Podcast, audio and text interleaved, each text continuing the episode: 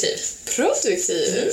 Ännu bättre. Ännu bättre. Nice. High energy. High energy. Så du mår bra? Jag mår bra. Allt känns bra? Ja. Redo? Redo. Redo. Okej. Men du kan ju börja med, vem är Emerse? Och eh, Ja. ålder, var är du ifrån, lite bakgrundshistoria för allihopa. Ja, lite kort. Så jag är 35 år gammal. Känns tungt att säga. Jag är uppvuxen i Falun. Jag är en eh, utlandssvensk från början så att jag har en så pass rolig bakgrund som att jag är född i Serbien men jag är ungrare men jag är uppvuxen i Sverige. På tal om kulturella skillnader. Exakt, så att det är en eh, jungle i mig själv. Eh, Precis. Och det kanske är också därför som jag har hamnat här. För att alltså Sverige är fantastiskt men jag har ju under hela mitt liv alltid upplevt eh, kulturella skillnaden. Och eh, det kändes när jag kom till Portugal som att det var en perfekt mix mellan Serbien och Portugal.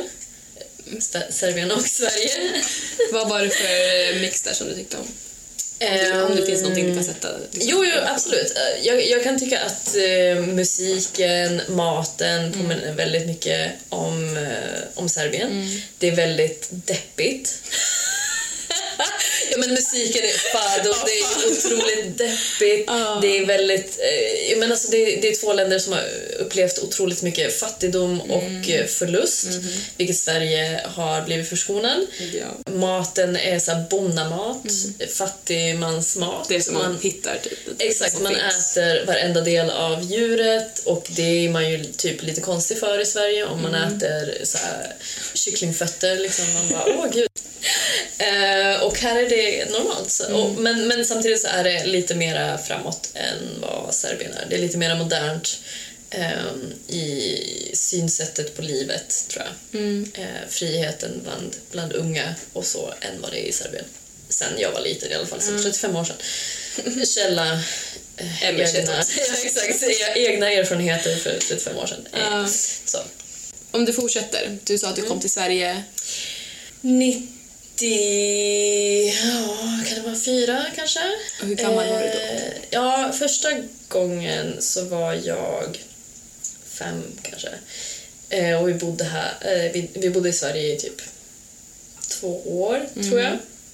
Men sen blev vi utvisade eh, till Ungern, så då bodde vi där i något år och sen var jag åtta när vi kom tillbaka, alltså 1995 kom tillbaka till Sverige och stannade. Och då blev det Falun. Då blev det Falun. Och hur såg uppväxten ut där? Jag tyckte det var jättehärligt. Ehm, Jag är väldigt musikintresserad och Dalarna är ju eh, musiklandskap. Ja. Så allt kretsade kring musik, eh, att hjälpa unga, att få ha den friheten att ut, utvecklas inom musik. Eh, fanns väldigt mycket hjälp att få. Så det var jättekul, ska jag säga. Fanns det någon gång, vi kommer komma in på vad du jobbar med idag, men fanns det någon gång någon känsla att du ville jobba inom musiken? Eller var det bara Jag en ville ju bli rockstjärna, va? Oj! Den där var ny. Alltså så här, nej, sjunga var kanske inte min grej, men, Nej. men inom musik, absolut. Kul. Då kommer vi till det. Vad har du jobbat med? Nu kommer, vi kommer ju leda fram till hur du hamnade här. Men podden heter ju som sagt Helt vanliga. Och det handlar ju om människor som kanske har den här faktiskt vanliga livsstilen hemma i Sverige. Men som känner att så här, no, this is not it. Ehm, så vad hade du, eller vad har du pluggat? Och hur hamnade du, liksom, vad ledde dig fram till hit? Ja, precis. Eh, så det är faktiskt inte så stora hopp som man tror. Nej. Så att musiken ledde mig till ett umgänge av ganska estetiska människor. Kreativa människor. kreativa människor. Sorry. Jag minns faktiskt, jag träffade en kille på skunk. Kommer ni ihåg? Det här är sociala medier, pre-sociala medier. Du vet inte ens vad det här Nej, jag är tror jag är lite någonting. ung för kanske. Absolut. Det var... Vet du vad Lunarstorm är för någonting? Mm, jag känner igen det, Ja. men eh, nej, ingenting jag själv har använt. Nej, okej. Ehm, nej men så det, det var liksom det, det mainstream sociala medier när, Okej. när jag var Ung. ung. Early teenage years. Och eh, skunk var det alternativa versionen av Lunarstorm. Så att de som var på skunk var lite så här emo-kids. Aha. Eh, De som man ser som typ de speciella. Exakt. Och du var ja, där? Ja, absolut. Jag var 100% emo-kid.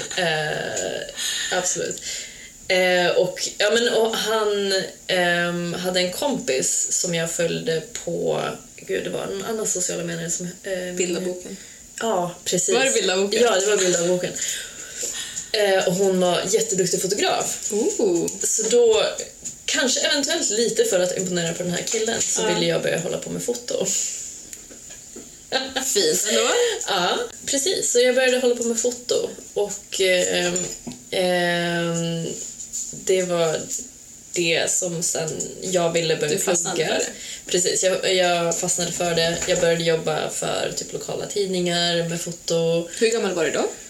Ah, det var gymnasiet, 16, 17, 18. Jäklar. Ja. Man fick ju gå på gratisfestivaler så det var ju musik och foto samtidigt. Va? Ah. Fett coolt. Ehm, jag vill, ville plugga och jobba med foto eh, men jag, mina föräldrar var inte jättenöjda med det. Det är ju Vad är dina konstnärs- föräldrar? eh, De är läkare. Så det var väldigt långt ifrån deras värld och, och bli konstnär helt plötsligt. Så vad, det finns inte någonting att sätta fingret på. Vad gör en konstnär? Exakt. Så då, då fick jag söka, jag fick söka till arkitekt, in, in the realm. Och sen så fick jag söka till ehm, grafisk design och kommunikation. Sakta men säkert. Norrköping. Ja, för jag kom inte in på arkitekt för jag hade ingen aning om vad man gör. Nej, såklart. Det är antagningsprov och jag hade ingen aning. Man gör det. Alltså mina föräldrar sa att jag borde göra Ja, jag bara, jag gör mitt bästa men vad är en relief? Okej, det är en sån här grej. Ah, ja, okej. de blev inte imponerade. Jag kom, inte Nej. in, jag kom in på andrahandsvalet, Mm. grafisk design. I Norrköping, första året som det programmet gick, på Linköpings universitet. Mm. Det hade lite barnsjukdomar, jag var inte jättenöjd. Jag kände absolut inte att det var min grej. Och eh, så, men jag gick färdigt det, så jag har min eh, kandidat i det. Det var mer än vad jag visste. Ja, visst är det. Nu kommer det fram grejer. Verkligen. Jajamän. Och sen så gick jag vidare, för då hela den tiden så jobbade jag för Norrköpings Tidningar som frilansfotograf. På nattklubbar, konserter, festivaler, eh, allt som Du visste ändå att det var kul. där du ville... Nöjesavdelningen, Ja. ja. Så det kändes som att man höll på med musik fortfarande. Mm. Jag spelade ju band innan och så slutade vi med det när vi gick till universitetet. Okej. Men det kändes som att jag höll kvar i, i musiklivet med, via foto. Liksom.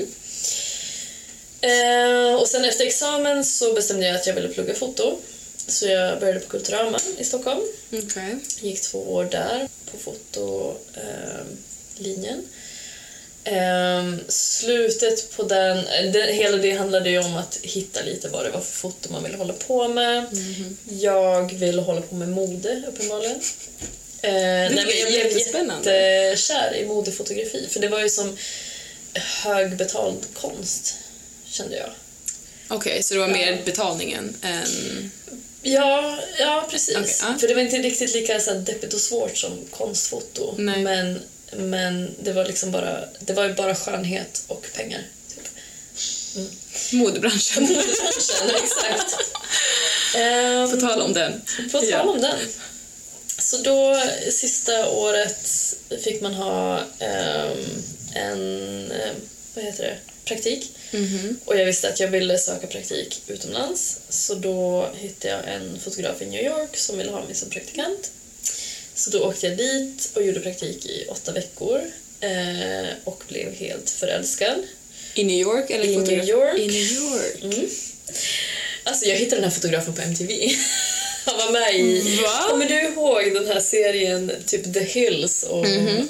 Absolut. Ja, han var med i The City. Hur fick du kontakt med honom? Jag skrev bara, jag hittade hans mailadress och skickade en CV. Jag skickade typ 40-50 CVs På till. tal om att så här, jag har inte till och med... Många kommer med många ursäkter till varför man inte kan leva det här livet. Man kan mejla en Mejla, The alltså, Hills-fotograf. Ja, varför inte? Ja, men han är väl lite kul. Han tog ju typ nakenfoton. Inte Mm. alls min grej. Men jag bara, ja, ja, men det är ett namn. Ja, ja, Att gud. mejla. Men jag tycker det är ganska kul att du säger jag blev förälskad i New York och sen så sitter vi här i liksom världens minsta portugisiska by. Och jag tycker att det är en väldigt rolig kontrast. Alltså jag personligen kan inte se mig själv Nej. och inte dig kanske Nej. riktigt i New York.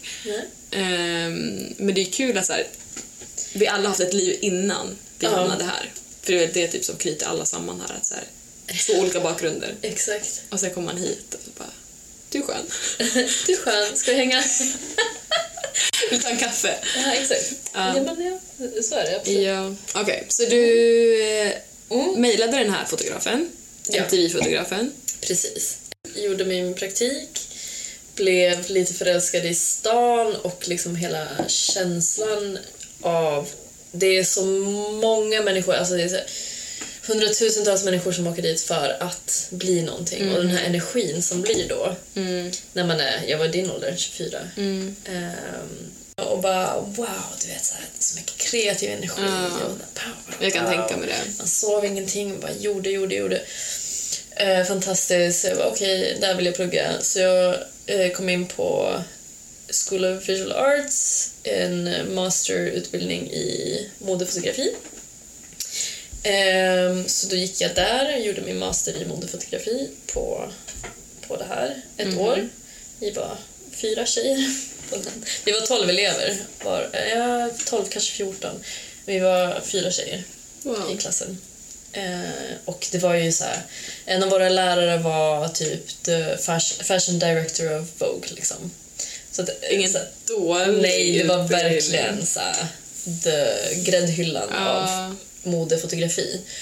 Jag minns första, eller sista, ehm, sista uppgiften vi skulle göra var att vi åkte och träffade honom på ehm, Vogue där på, på alltså så här, Condé Nast-byggnaden som en skyskrapa i, vid Times Square.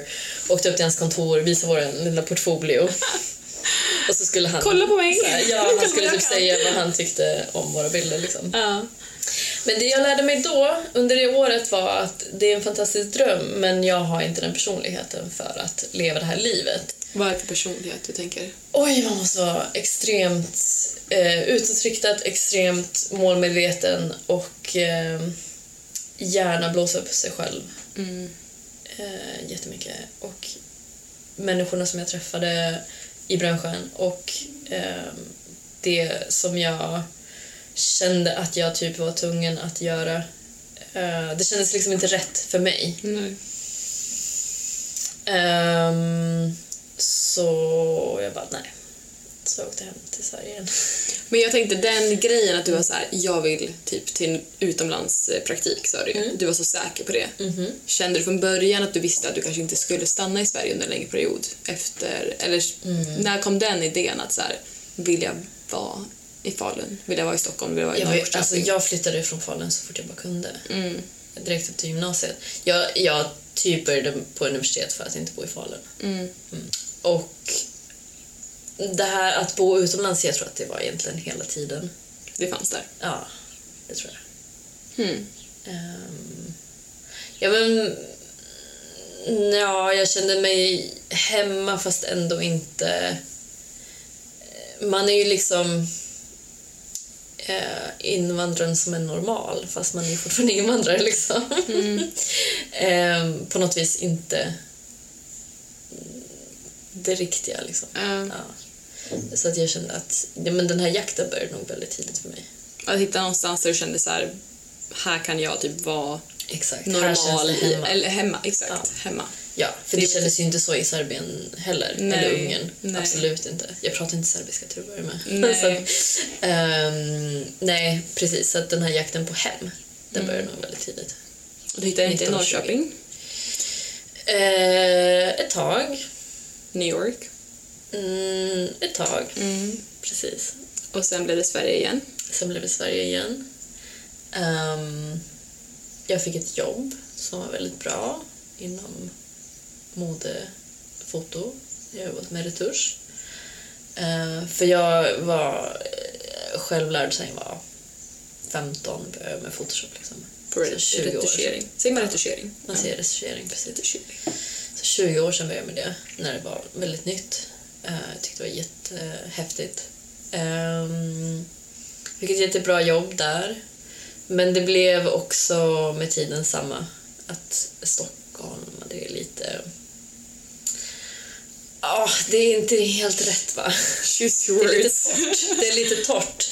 Med, med, alltså om man jämför med New York, du vet, jag kände den här öppenheten människor har och man, det spelar liksom ingen roll vilken dag i veckan det är, man bara gör, man bara lever liksom. Och den har man inte i Sverige för man har tvätttid och man, alltså du vet, man ska hem och tvätta eller eh, du vet, jag vet inte, bilen ska på besiktning liksom. Det är så Jag jobbar idag. grejer. Ja, jag jobbar imorgon. Okej, det Imorgon. gör jag också. Så därför kan vi inte umgås ikväll. Vi kan inte leva ikväll för att vi ska jobba imorgon. Ja. Det är väldigt jobb, jobb, jobbrelaterat. Mm. Absolut. Ehm, så det kändes inte riktigt hemma Nej. heller. Eh, det var kul ett tag och så. Eh, fortsatte ett år till ungefär på samma jobb. Ehm, och bara, nej. Vad är, vad är meningen egentligen? Kände jag. Det började, ja, du vet. Det, det började bli... De tankarna börjar komma. Ja. Du vet, jag var, jag var singel i Stockholm, bodde i typ, ja, nu minns jag inte ens vad det hette, söder om Söder. Någonstans, i en fin lägenhet. Um, jag hade förstahandskontrakt. vet du. Ja. Helvete. Och fastanställning. Fastanställning, Wow. förstahandskontrakt. Aj, aj, Betala aj. 10 000 i månaden för det här förstahandskontraktet, du vet. Men, ja, och så åker man hem efter jobbet och bara, ja. Is this it? Is this it? Vem gör jag det här för? För jag trivs ju inte. Ah, alltså. Alltså, jag, Jag tycker det är tråkigt, Ah. men, men jag gör det. För jag ska. För jag ska. Mm. Mhm. Exakt. Åh gud, alltså det gör ont i min kropp när jag tänker på det här. För det är ju så här man gör, va? Ja, det är det här. Det är det här som är livet. Och sen fortsätter det. Och så Sen- fortsätter det. Exakt. Men det gjorde det inte för dig. Det gjorde inte för mig. Nej. För jag hade som tur att jag började bli utbränd. ding, ding, ding, ding. På tal om att älska det man gör. Exakt. Nej, men jag älskade mitt jobb och jag mm. älskade det kanske lite för mycket. Exakt. Så att jag gav 150 procent istället för 100 procent. Mm. Eh, och började få så här, fysiska problem med, med utbrändhet. Och så här, de ville sjukskriva mig men jag bara nej, nej, nej, nej, nej, nej, nej, nej. ingen sjukskrivning. Sånt håller vi inte på med. Nej, utan då måste vi justera någonting. För att, uh. alltså, är jag 30 och håller på att bli utbränd Någonting är fel. någonting är fel, då lever jag ju inte rätt. Nej. Det är för mig. Så. Vettigt! Mm. Det tror jag att många hade nog sagt så här, absolut, Ja, ta den. ta den. Och sen Precis. kommer vi tillbaka om ett år och så kör vi samma sak igen. Liksom. Nej men jag bara, men då kommer jag ju sitta mot CV hur länge som helst att jag har varit sjukskriven för utbrändhet och då kommer man ju dömas för det resten av sitt liv för att man har haft det problemet. Och jag bara, nej men du vet du vad? Nu säger jag upp mig så löser jag det här. och så återkommer jag om, om hur det gick. Så, eh, så att då. Alltså jag älskar den vändningen. Nu. Jag vill inte bli sjukskriven, jag säger upp mig. Ja. Ja. Nej, men, ja, jag tyckte det var fint. De skickade mig till psykolog och sen typ tre dagar senare sa jag upp mig. Den psykologen gjorde ett bra jobb. Hon gör ett bra jobb. Eh, nej, men hon ställde faktiskt frågan till mig vad jag vill göra eh, som, eh, om, eh, säga en sak som jag vill göra som inte hade något att göra med någon annan än mig själv. Och jag fick fundera en vecka på det. Och det enda jag kunde komma på var att jag en gång i tiden hade drömmen om att jag ville lära mig att surfa. Va? Ja. så då sa jag upp mig och så flyttade jag till Portugal. För att lära mig surfa. Hur gammal var det här? 31? 30? 31. Skål på den. Skål på den. Fan vad fint! Och folk säger till allt så här, det är för sent. För vad då? Vad är det för sent för? Alltså, är det inte nu så när? Du kommer inte bli yngre. Nej, 60 plus börjar lära sig surfa. Det går ju också, men Ja. Men många, jag får ju den känslan, jag är 25 och många av mina vänner säger så här, jag hade velat men nu har jag redan XYZ. Och jag bara, 25? Vänta, så här, vi blir typ precis vuxna. Mm, Nej, precis fått friheten av vuxenlivet. Mm. Det är där det roliga börjar. Exakt. Så jag tänker att du var 30 någonting och bara så här, 30, 31. ha det fint, Sverige. Mhm. Jag flyttar till Portugal Exakt. och jag lär mig surfa. Jajamän. Och då hamnar du i, Peniche. wow. New York, Stockholm, Peniche. Jajamän. Metropoler. Hur hamnar du i Peniche? Om jag får fråga, för jag personligen hade ju aldrig hamnat här själv. Om det inte vore för jobb. Nej, precis. Eh, inte på grund av jobb. Så jag eh, blev slussad lite från olika källor. Ehm, jag åkte då, innan, innan jag sa upp mig, så, så åkte jag på semester en vecka till Portugal för att jag har besökt de flesta länder i Europa, men inte Portugal, och jag var lite nyfiken. Så då åkte jag en vecka till Erceira på surf...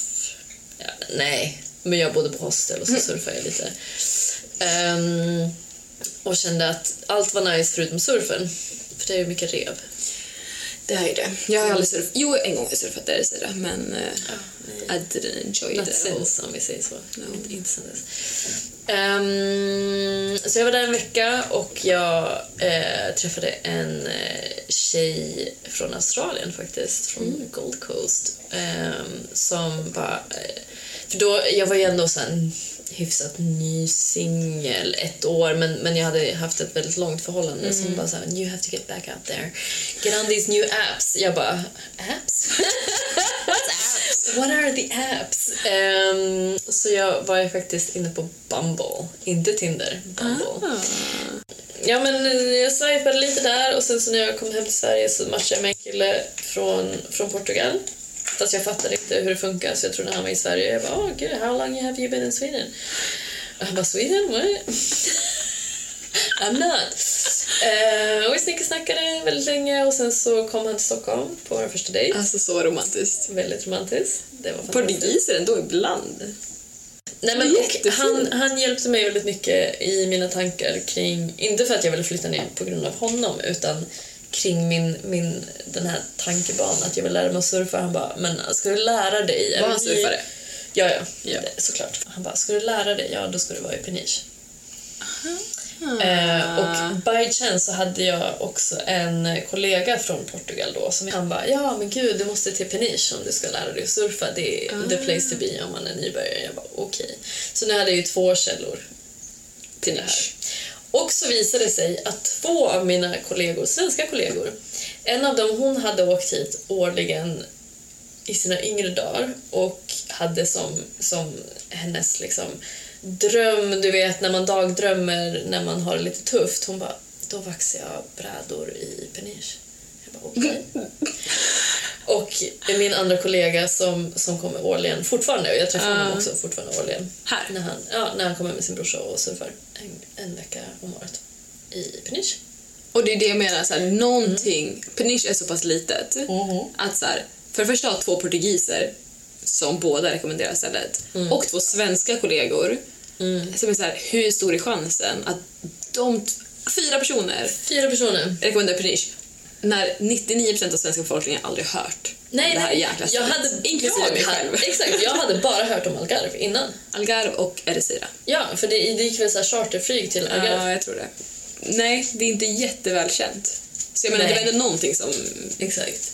Så hur gick det ifrån? Du sa upp dig, du hade hört om Peniche, du valde att åka hit Alltså jag... på obestämd framtid, Min tjänst gick ut sista september. Jag hade flyg 3 oktober.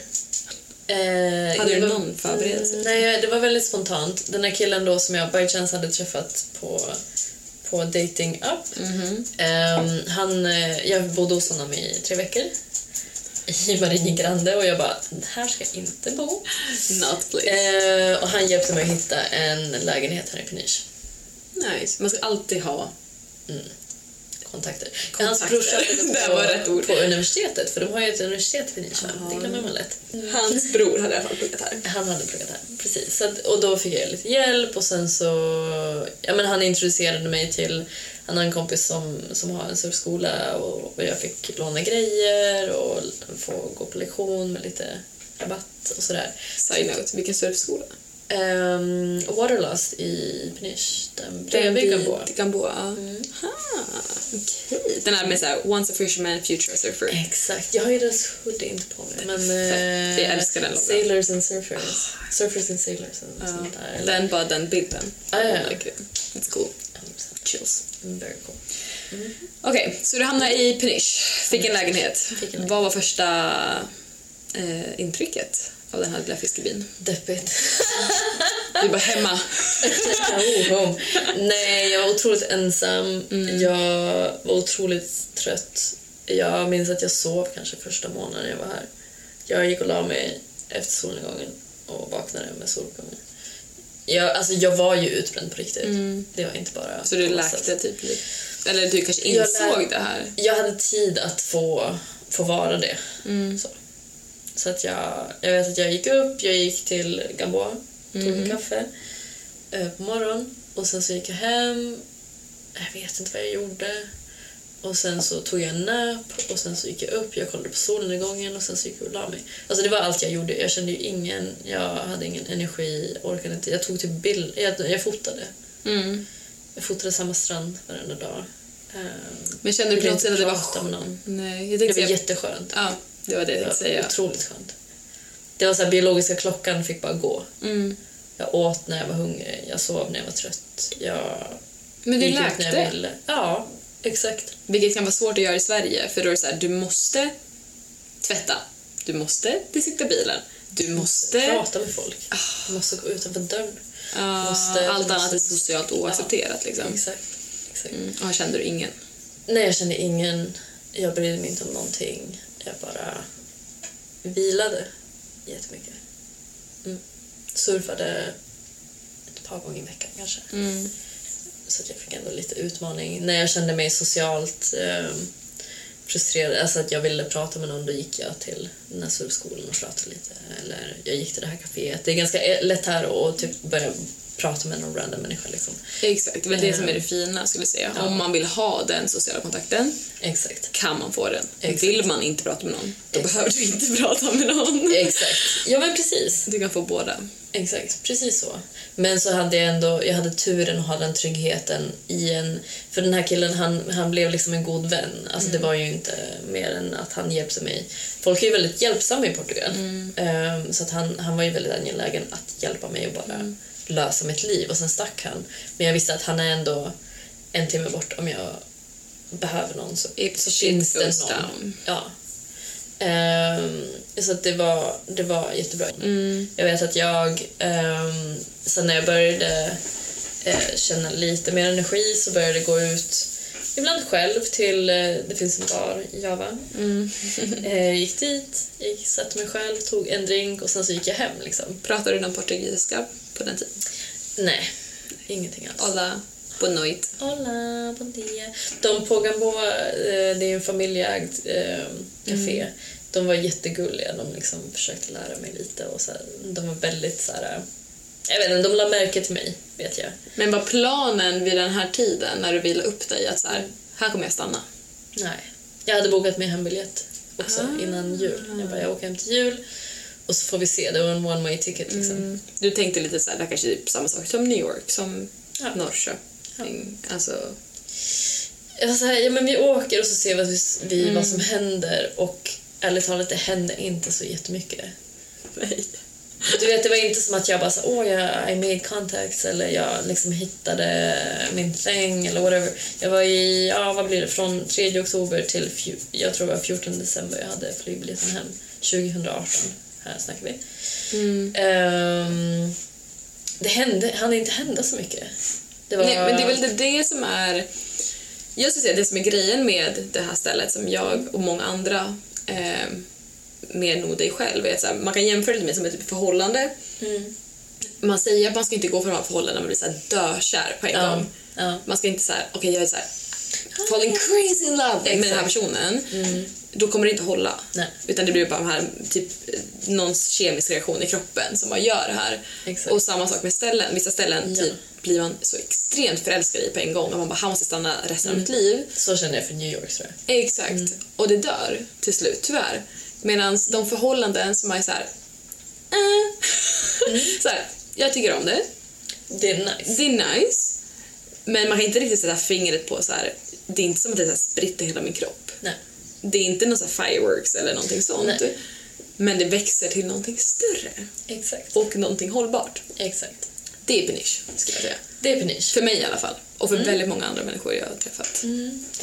Det är Ja. ingen som blir förälskad i första ögonkastet här. Alltså det är inte så jävla vackert. Man måste hitta de vackra spotsen. Så. Man gör det Men vackert. själva stan är ju inte något Det är en speciellt. fiskeby liksom. Mm. Som råkade ha bra surf. Exakt. That's it. That's it. jo, jättemycket. Uh, nej, nej, men det stämmer. Jag Ingen kärlek vid första ögonkastet. Nej. Okej. nej, inte alls. Men åkte du hem till 14, vid 14 Mm. december? där? Det gjorde jag. Åkte på skidsemester med min syster. Minus 27. Längdskidor i Norrland. Fy fan. Ja, då, det var fantastiskt. Fantastiskt helvete. Ja, men det, nej, men det, var, det var ändå skönt tror jag. Men jag började bli deprimerad. Eh, Jag började bli väldigt deprimerad. Väldigt handlingsförlamad. Och bara, vad ska jag med mitt liv? Det kändes som att jag hade gått tillbaks till, till noll. Från att ha de här jättestora ambitionerna. Jag hade pluggat, jag skulle bli världens Du visste. modefotograf. Jag hade mål. Och, jag, alltså, och du vet, och så bara var man tillbaka hemma i Falun i mina föräldrars hus på obestämd tid. och eh, bara, oj. Ja, vad ska det bli? Mm. Och jag minns syrran bara, men åka bara en jävla flygbiljett och åka tillbaka liksom. Det tycker jag ändå är fint, för oftast är det familjen som kanske drar i en lite Mm. för länge. Att så här, men så här, Ja. det är fint här också. Exakt. Vad gör den? Du hittar någonting. Ja. Nej, nej, hon var verkligen så här, spark i baken. Så. Gör det bara. Bra, vad gör? Vad är problemet? Exakt. Fint. Och jag hade lite turen... Tack syster. Ja, tack syster. Mm, väldigt mycket. Eh, jag hade lite turen för precis en vecka innan jag skulle åka tillbaka till Sverige härifrån. Då träffade jag Kata, min bästa kompis, eh, på Gamboa. Jag gick ju dit varenda morgon. Eh, nej, men, och hon var en helt fantastisk person och eh, hon har även startat, eh, hon var ju den första här. Eh, hon är marinbiolog i grunden från Colombia och hon startade den första eh, beach cleaning eh, organisationen i Peniche. Och jag vet att så mycket som man tar själv, som självklart nu var ju inte självklart då. Typ Det har gått man- väldigt fort här. Ja. Det, nu finns det ju jättemånga organisationer som håller på med samma sak. Men också, jag vet att deras största grej var att de fick beachbarerna att gå från plastmuggar och eh, sugrör till återanvändbara koppar. För förut, alltså det var ju skräp varenda natt hela sommaren. Fy fan. Alltså, Ja, jag, och jag tycker bara- mycket skräp nu fortfarande. Fortfarande. Men tänk de här små Ja, de här plast... mjuka plast... Exakt. Fy fan. engångsmjöl. Eh, så det, det fick de ju genom att de, de bytte liksom. Eh, nej men hon var fantastisk, hon presenterade mig för massa människor. Hon eh, är väldigt social, kände väldigt många.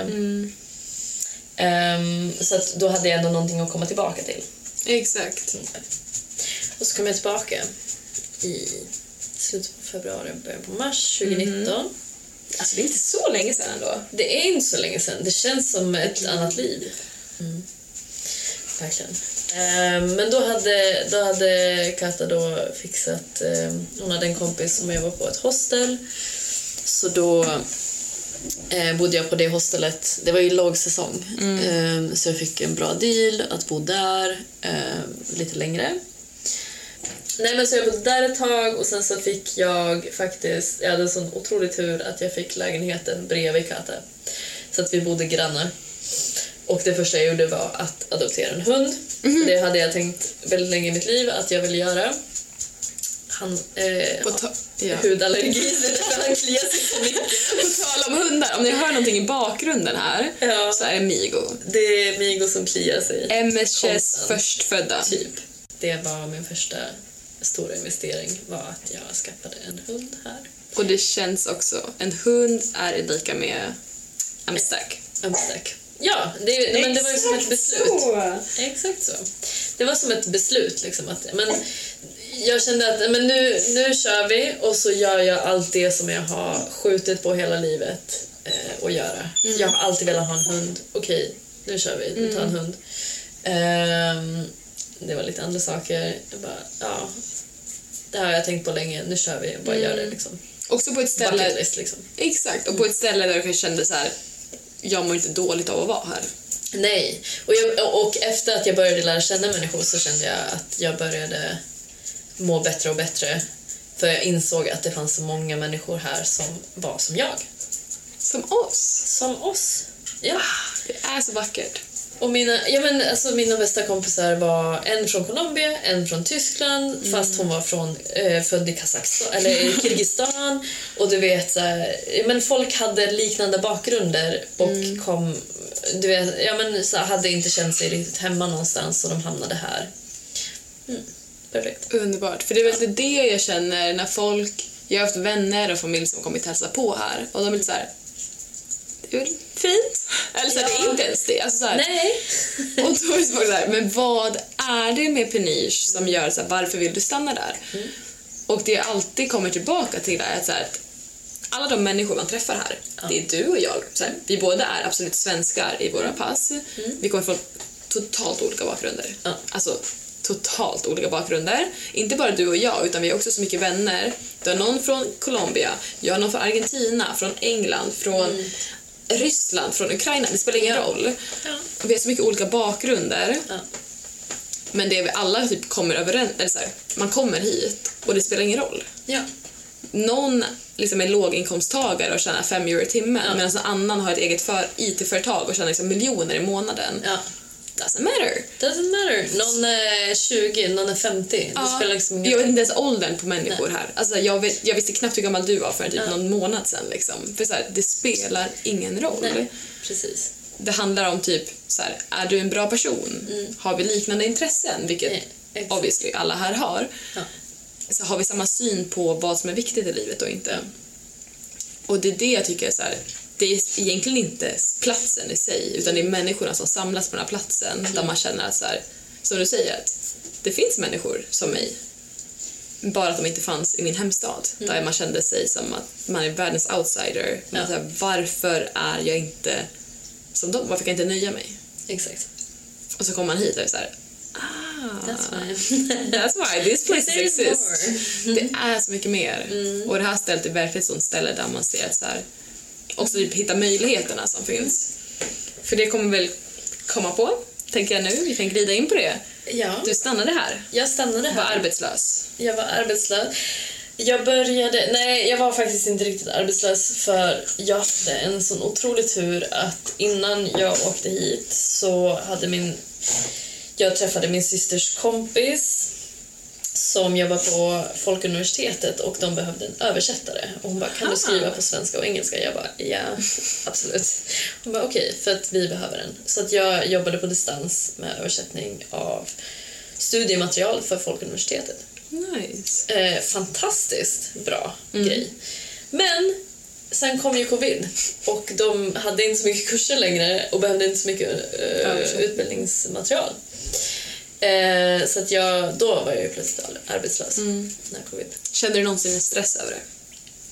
Ja, när jag, jag minns att jag um, messade en gammal kollega och frågade om, att få, om hon kunde swisha mig 200 ju- eh, kronor för att jag skulle klara mig resten av månaden. Då kände jag stress. För jag ville inte höra av mig till min familj Nej. för att stressa dem. Nej. Men eh, jag hade liksom... Det var på den inga- nivån? Det var på den nivån. Aj. Det visste jag inte faktiskt. Nej då. Eh, och sen, det gick ju ganska lång tid där jag inte fick något... För det var ju frilansuppdrag från Folkuniversitetet. Så att, eh, det gick ju lång tid under covid som jag inte fick någonting. Och vi, jag och, och Katta då, min kompis, hon, vi jobbade på... Det finns en fabrik där de eh, separerar liksom grönsaker från fälten tills de ska till, till eh, supermarket. Ehm, så att vi tvättade potatis i tio timmar i sträck. Helvete vilket jobb det är. Oj vad tungt. Du har testat? Jag har testat. Jag har varit på botten. Men det känns lite skönt typ att vara där. Men du har testat? Men som sagt, Ja. Vi åkte och plockade eh, fall, fallna grönsaker från traktorerna Ja. när de åkte förbi med, med grejer som trillade ner och så åkte vi och tog upp det från gatan. Liksom. För att vi hade inte pengar att köpa mat. Men också den viljan att så här, jag kommer, in, jag, så här, jag Nej. kommer inte Nej, men också ge efter, typ, jag, eller? Ett, jag kommer inte ge efter eh, och två, det, det är en pandemi. Det, det var som att det var en laglös liv på något vis. Att alltid Eh, accepterat. Det, ja, alltid accepterat och det finns ingen väg ut. Det var ju under första lockdown när man Mm. inte visste vad som kunde... Det var ju mycket tuffare här än vad det var i, Mm. i Sverige tror jag. Men man, det var ju inte som att bara, "Ah, jag sätter mig på ett flyg och åker hem då. Nej. Nej, det gör jag ju inte. Ja, ska jag ringa min mamma då och typ stressa skiten ur henne? Nej, Mm. det gör jag inte. Utan jag löser det. Men det är också, jag tror att det är jättenyttigt för alla att vara på den nivån där man ehm, ehm, står liksom en otvättad potatis eh, från att vara på gatan. Men också den att så här, man står där så här, det suger. Mm.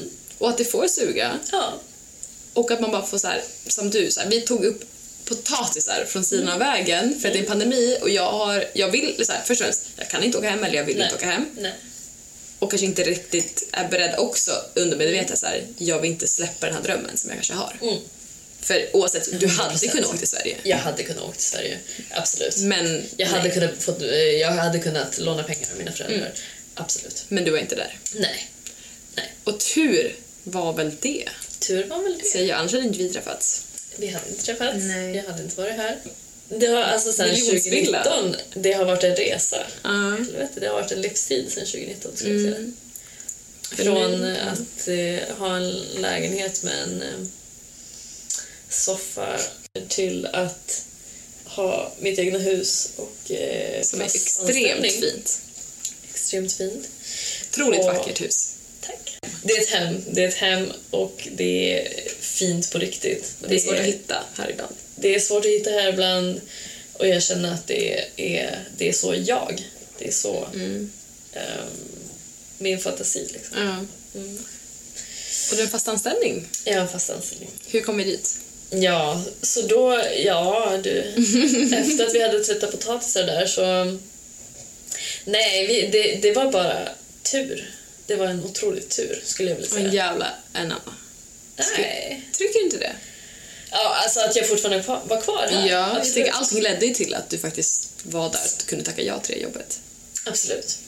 Jo, precis. Jo, Var stolt. kanske. Jag ska vara stolt. Du ska Ja. absolut vara stolt. Men jag hade också flyt. Men För lite flyt måste man få ha i livet ibland, va? Och ändå kunna säga att I made it. I deserved it. Så Fuck kanske. I fucking deserved it. Ehm, nej, men jag hade nog gjort, gjort mitt för att få känna lite flyt. Mhm. Så eh, samma dag, på en och samma dag, från att vara arbetslös eh, så gick jag till att få två jobberbjudanden med fett med cash på båda hållen. så att mitt gamla jobb hörde av sig och ville ha ehm, någon som hoppade in ett par månader. Eh, och jag bara, jajamän. Men jag fick också ett annat jobberbjudande här som, som eh, ja, vad heter det? Filmskapare, videographer. Mm. Eh, För vilket- ett byggföretag. Ja, just det. Just det! Mm. Jag skulle dokumentera deras byggprojekt av en camping. Precis. Men båda erbjöd ju alltså så här pengar som jag... Du vet när man har noll på kontot om man inte lånar av någon 200 kronor till att ha två jobberbjudanden. Det var bara what? På en och samma dag. Det var ju det som var det sjuka. Så att jag fick ju första mejlet från byggföretaget och då hade jag den bara jajamän. Whatever it is, I'm, I'm doing it. Ja. Eh, och sen så fick jag från mitt gamla jobb. Så jag ja de dig, båda. jobbföretaget? Eh, Katta. Kontakter. Kontakter. Prata med människor, folk. Jajamän. helvete. Vänner, kontakter, eh, visa vad du gör. Var inte så-. Inte för stolt, vad säger man? Så här, våga säga så här, jag söker någonting. Ja, också det, men också jag...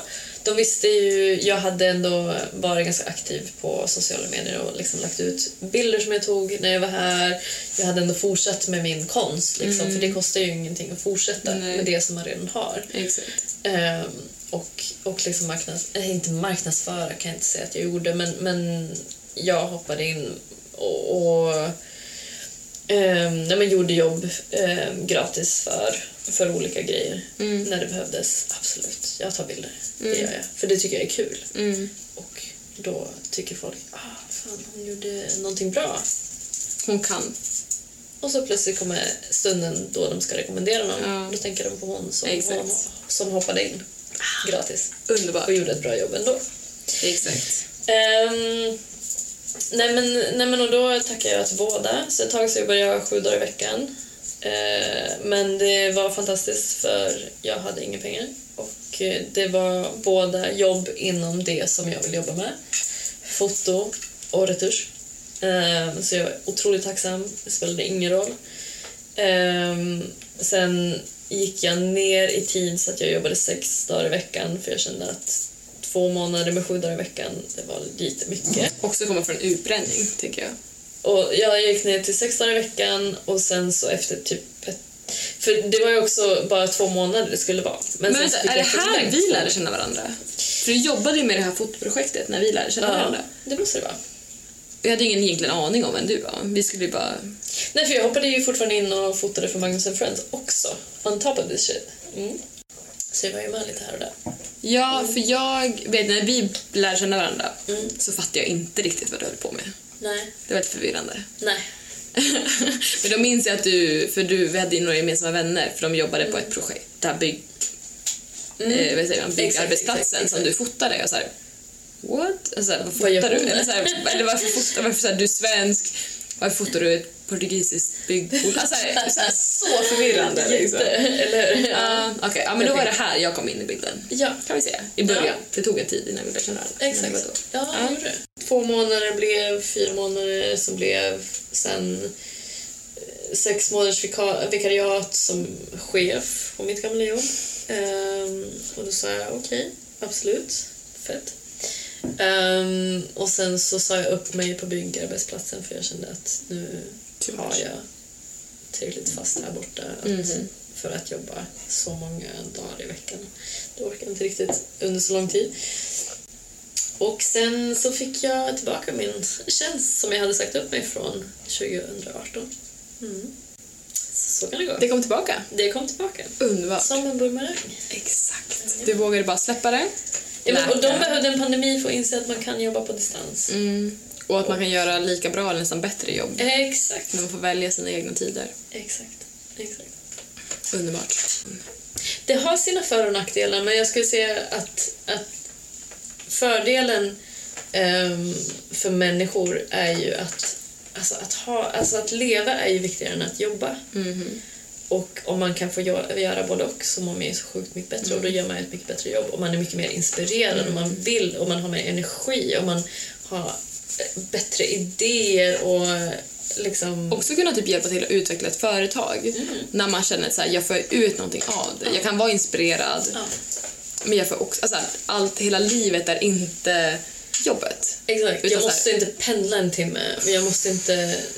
Du vet, Det är dränerande. Ja, jag måste tacka nej till att träffa mina vänner för att annars får jag inte en tvätttid på den här dyrare lägenheten som jag måste ha i Stockholm för att jag måste bo i Stockholm. För att kunna ha det här jobbet. Ja, för att kunna ha ett jobb som jag vill ha. Ja. Så du fick tillbaka ditt jobb Ja. och där är vi idag. Och där är vi idag. Eh, ja, nu har det väl varit två år sedan dess, tror jag. Och ett, en villa och två hundar senare. En villa och två hundar. Precis, det var också på to-do-listen för att ha um, något som var mitt. Liksom. Mm. Det är inget litet hus. Det ser litet ut utifrån. Men, ja, men alla portugisiska hus ser små ut utifrån. True. Kommer man in, Mm. ett riktigt, Det är ett riktigt hus. hus. Det En är liten trädgård. en trädgård. Exotiska saker. Jag, hade, jag ville ju ha ett citrusträd. Nu har jag ett citronträd. Mm. Bjudningar, Bjudningar. kontor, Kontor. rum, Jajamän. plural. Mhm. en liten studio, Mm. en övervåning där jag kan lägga mina grejer. Övervåning för alla som inte har någonstans att lägga sina grejer. Jajamän. Ja, Jag menar, och något bara... det är ditt. Det är mitt och jag hade aldrig någonsin haft råd att köpa något sånt i Sverige. Nej. Också den detaljen. Ja. Och något som så här, jag kan gå till stranden på en kvart om jag vill. Och du kan surfa. Jag kan surfa. Du kan ha dina hundar lösa. ha mina hundar lösa. Jag kan träffa vänner från hela världen. Jag kan... Ja, Vill du ta en kaffe? Jag kan inte, jag jobbar. Mm. exakt. Not happening. Absolut, jag slutar om en timme. Exakt. Vi syns då. Min syster. Underbart. Som det ska vara. Exakt. Och det känns så... Mer community liksom. Exakt. Jag ville säga det, jag ville få det sagt faktiskt. Att man träffar mycket människor från olika bakgrunder och eh, så länge man har gemensamma intressen. Men jag, jag tycker faktiskt att det finns en grej som är viktigare än gemensamma intressen och det är den här att man ställer upp. Och det, det är min, det är min liksom måttstock för, för vilka som är mina nära vänner och som, inte är, som är bekanta. Eller liksom... Ja. Exakt. Exakt, som en... eh, men man kan ha vänner som man dricker kaffe man tycker jättemycket om och så har man vänner som man vet att man kan ringa när skiten hits the fan. Och ehm, alla, i och med att det är så många som är i samma situation, man har ingen familj, man har inte sina föräldrar här som man kan ringa om man Inga behöver bekvämligheter. Exakt. Man, vet, man kanske inte pratar språket jättebra eller man kanske inte vet hur systemet funkar i den situationen som man är i. Eh, vart man ska få officiell hjälp. Men det finns människor och vänner som, som man har träffat som har bott här längre eller bara har viljan att ställa upp. Och det är egentligen det som är det viktigaste. Och, jag har aldrig känt mig ensam här. Det är väl det. Jag har känt mig ensam i Stockholm och känt många fler människor än vad jag känner här. Men jag har aldrig känt mig ensam här. Som vi pratade om, att det här stället är litet och inte jättemycket och allt vad det är. Och hur mycket vi än kan skämta om det så handlar det ju om att så här, det finns en anledning till att det är så många, människor som kommer hit, Mhm. ska vara här en månad, Ja. Två månader, Ja. whatever. Jag måste tillbaka. Eller jag lämnar inte ens. Ja. För att så här, det är någonting som har med det här communityt att göra oavsett om det är samma intressen eller vad det är. Det är den här att vi tar hand om varandra. Vi är kanske i samma situation. Ja. Vi alla har lämnat vår familj. Vi Ja. alla har lämnat våra vänner. Vi har lämnat ett liv. Ja. Ett helt liv bakom oss. Och kommer hit och har inte jättemycket. Och att man så här, we're in this together. Exakt. Exakt. Och att man hjälper varandra i den situationen. Och det är väl någonting jag känner att jag saknar, som jag kanske inte visste att jag saknade när jag bodde i Sverige. För det var som sagt där jag hade ju gott allt. Absolut. allt som man skulle vilja ha. Men den här gemenskapen, den är svår att hitta. Mm. För du kan gå på gatan och be om hjälp och ingen kommer... Alltså, nej, de, de vill gärna hjälpa dig så länge det inte eh, påverkar deras egna dag. Exakt. Mm. Det är den. Eh, och här skulle du be om hjälp, folk skulle liksom... De pausar och hjälper dig. Mm. Och de tar dig till polisstationen eller de tar dig till Sjukhus. sjukhuset, vad det än kan vara. För att de säger så här, jag hade kunnat vara i den här situationen själv Exakt. och inte haft någon. Ja. Och man har inte så mycket med andra att lita på än att den som är precis bredvid en liksom. Exakt. Jag, jag tror egentligen att det är det som är, är det absolut så här, kärnan i det hela för att någonstans så, så, så hittar man en... Um, eh, alltså det, jag, jag tror att människan egentligen är gjord för att vara i flock och någonstans så hittar man en flock här. Och hur, hur den än ser ut, det kanske, vi, du och jag kanske inte har samma flock men våra flockar eh, tangerar varandra. Så att jag ingår nog i din flock och du ingår i min flock. Men Vi har också olika liksom flockar. Exakt. Ehm, och, och, och, och det känns så naturligt på något vis. Jag vet att då när jag satt i Stockholm och var utbränd och eh, kom ur ett svårt förhållande och eh, alltså jag kände mig aldrig så ensam och jag hade ju vänner som jag hade haft väldigt länge men jag kunde liksom inte få hjälp. för att folk har inte tid. Och man behöver ta sig och det är jobbigt och det är bla bla bla. Inte idag. Och, exakt, men det är precis nu jag behöver. Det är inte imorgon, det är nu jag behöver. Liksom. Och här... Jag vet. Så här, när, när, när du och Felicia ringde och bara ah, när kan jag, där, vi behöver någonstans att ha våra grejer eller whatever. Och bara, ja, men vi löser det liksom. Så här. Så här, men du, varför frågar ni ens? Varför skulle ni inte ha era grejer här? Exakt, det är det som är grejen. Att så här, ja, ja, men, och det löser vi och jag har en stor bil så jag kommer och hämtar. Alltså så här, ja. Eh, och jag tror att det är det som känns som hemma liksom. Mm. Vilket är fint. Och jag tycker att det är väl det som gör det här stället så pass... Jag vill inte säga unikt, för jag kan inte säga att det inte finns sådana, det finns sådana Det ställen. finns många sådana Många sådana ställen, Men, men ett av de men det ställena. är det som är känslan som man söker tror jag. Mm. Som, Så det har inte så mycket att göra med om man kommer hit och känner så här, ja det var väl fint. Det, är så här, det har inte med det att göra. nej. Mycket människor här som jag kanske inte riktigt, jag känner dem ytligt. Ja, Men jag vet också om så här, skulle jag behöva hjälp, ja, de, de hade inte tvekat. nej. Alltså, det finns liksom inte en så här, även om vi inte känner varandra jättebra så hade jag kunnat säga så här, ursäkta jag behöver hjälp nu. Eller om någonting hade hänt mig så vet jag att så här, folk hade backat en till hundra procent oavsett liksom. Ja. Och det är en trygghet som jag tror är så här, den vill jag hålla fast i. Mm. Hur tror du, eller vad ser du på nästkommande år? Eller framtid om man får säga så. Har du någonting sånt? Mm. Ja, precis. Det är lite svårt när man har uppnått sina mål. Vi pratade om det tidigare ikväll. Att man uppnår sina mål och sen så vet man inte riktigt vad man ska göra efter det. Nej. Jag har uppnått mina mål och nu känner jag att jag också kan tänka mig att spendera lite tid härifrån. Så jag försöker, försöker att komma iväg över sommaren, spendera lite mer tid i Sverige, umgås lite mer med, med mina vänner och familj där. Eh, också till Serbien, komma iväg. Ehm, jag har slutat att ha långsiktiga planer. Funkar ändå inte. Funkar ändå inte. Ah, Jag vet inte, det blir bara stress. Så vem jag, vet? Jag har en långsiktig vision. Men det är inte en plan, det är en vision och jag, och jag hoppas eh, att jag ska träffa mannen i mitt liv. Vi ska ha en familj tillsammans, jag vill ha barn och grejer. Det är inte det lättaste här. Det har fått mig att tänka att jag kanske ska flytta härifrån för att kanske portugisiska men inte min grej. Ehm, och så vidare. Men, men det är liksom en långsiktig vision mer. Men också samtidigt så här, det här att ha ett hus vid havet och ha hundar och frihetsliv, det var också en långsiktig vision när jag var 25. Så att mm, jag har en bild i huvudet hur jag vill ha mitt liv. Eh, och nu har jag uppnått den bilden som jag hade för kanske fyra fem år sedan när jag kom hit. Jag har uppnått den bilden och det är Har helt du firat fantastiskt. Jag har firat det. Bra. Eh, och den är, det är fantastiskt. Mhm. Och eh, så tänker jag att om jag har en, en sån bild, en, en liksom klar vision av hur jag vill att den ska se ut om fem år till Mm. så kanske vi hamnar där också. Absolut. Sen går det ju alltid upp och ner och fram och tillbaka och ibland så känns det som att det kommer aldrig hända. Men Det är livet, Det är tror jag mer. ja, så är det. Verkligen. Och hur ser en dag ut i MC Tots liv? Livet. Ja, nej men eh, den är ganska bra faktiskt.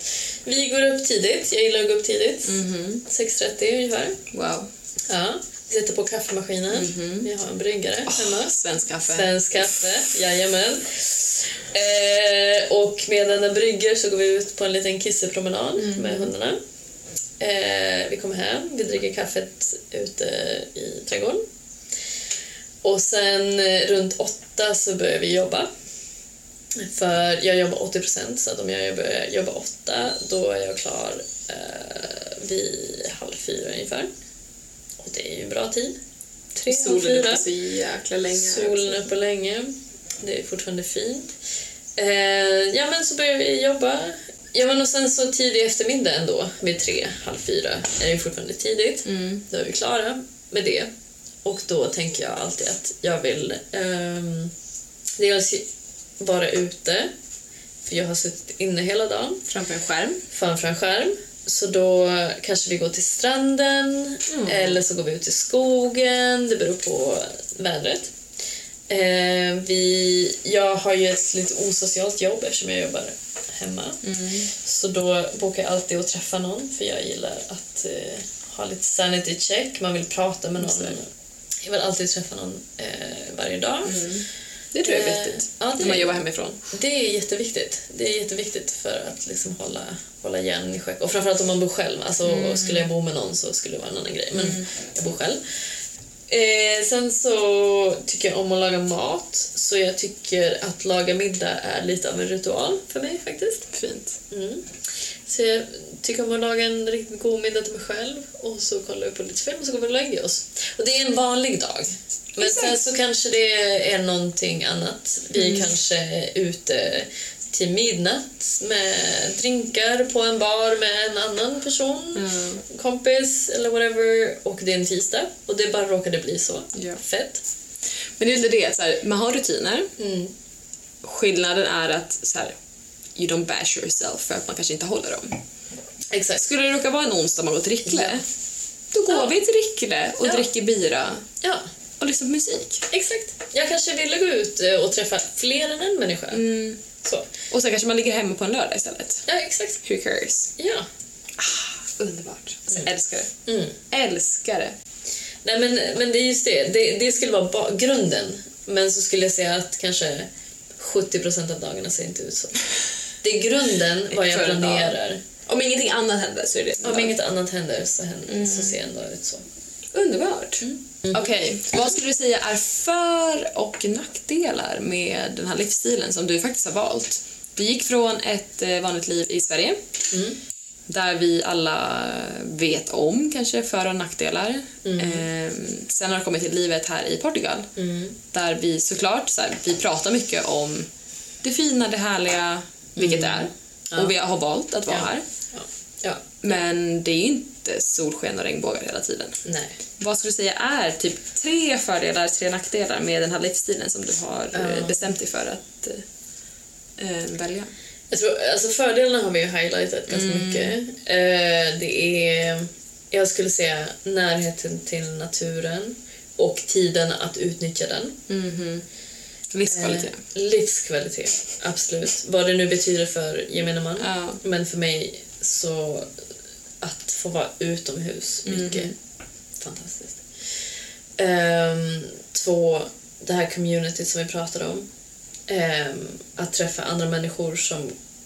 Jag, man, jag tror att man kanske känner sig väldigt ensam i Sverige med den här känslan att man inte riktigt hör hemma eller... ehm, ja, och här, här så träffar man så många andra människor som, som känner som en själv. Communityt. Ehm, och den tredje skulle jag säga var att just i Portugal så är ju lagar och regler lite mer lösa. Jag älskar att vi kommer in på det. Måste ju ändå nämnas va? Det, Jag skulle aldrig det ha två hundar i förtjänar- Sverige. Det förtjänas. Jag ska aldrig ha två hundar i Sverige, men alltså så här är det ju inget problem. Ja, de har ett jättebra och värdigt liv. Ja. Men, men att de får vara hemma åtta timmar istället för fem timmar. De klarar sig fint, fint i åtta timmar och sover i min säng. Inga problem. Men jag behöver inte oroa mig. Nej. Ehm, jag kan parkera i en rondell om jag måste. Det är ingen som bryr sig. Ingen som kommer liksom, sätta en lapp på bilen och säga Nej. flytta härifrån. Exakt. Eh, absolut. Eh, så att, eh, ja, men lite mer frihet på det sättet att det är lite hej. Jag tror många är med det där. Men där kan vi också glida in på nackdelarna. För det här kommer ju från att saker inte funkar som de ska och då eh, blir ju livet lite svårt.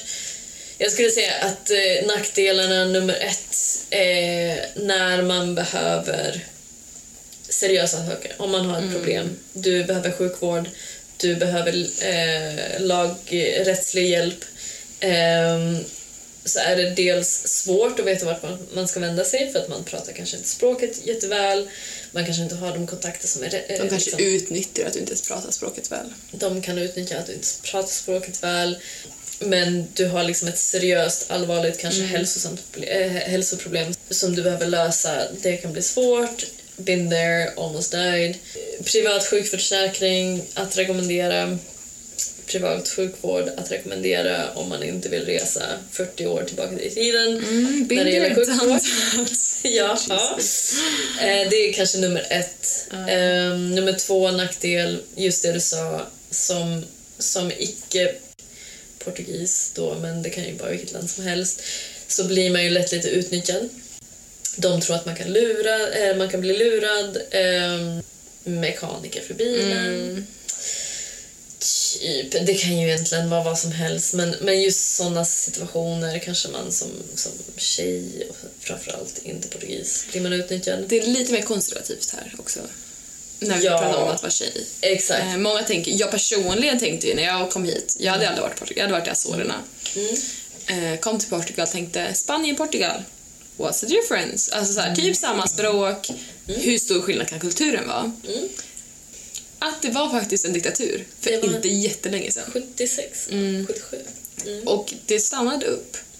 Och eh, så gjorde även utvecklingen av kanske Jämställdhet. jämställdhet.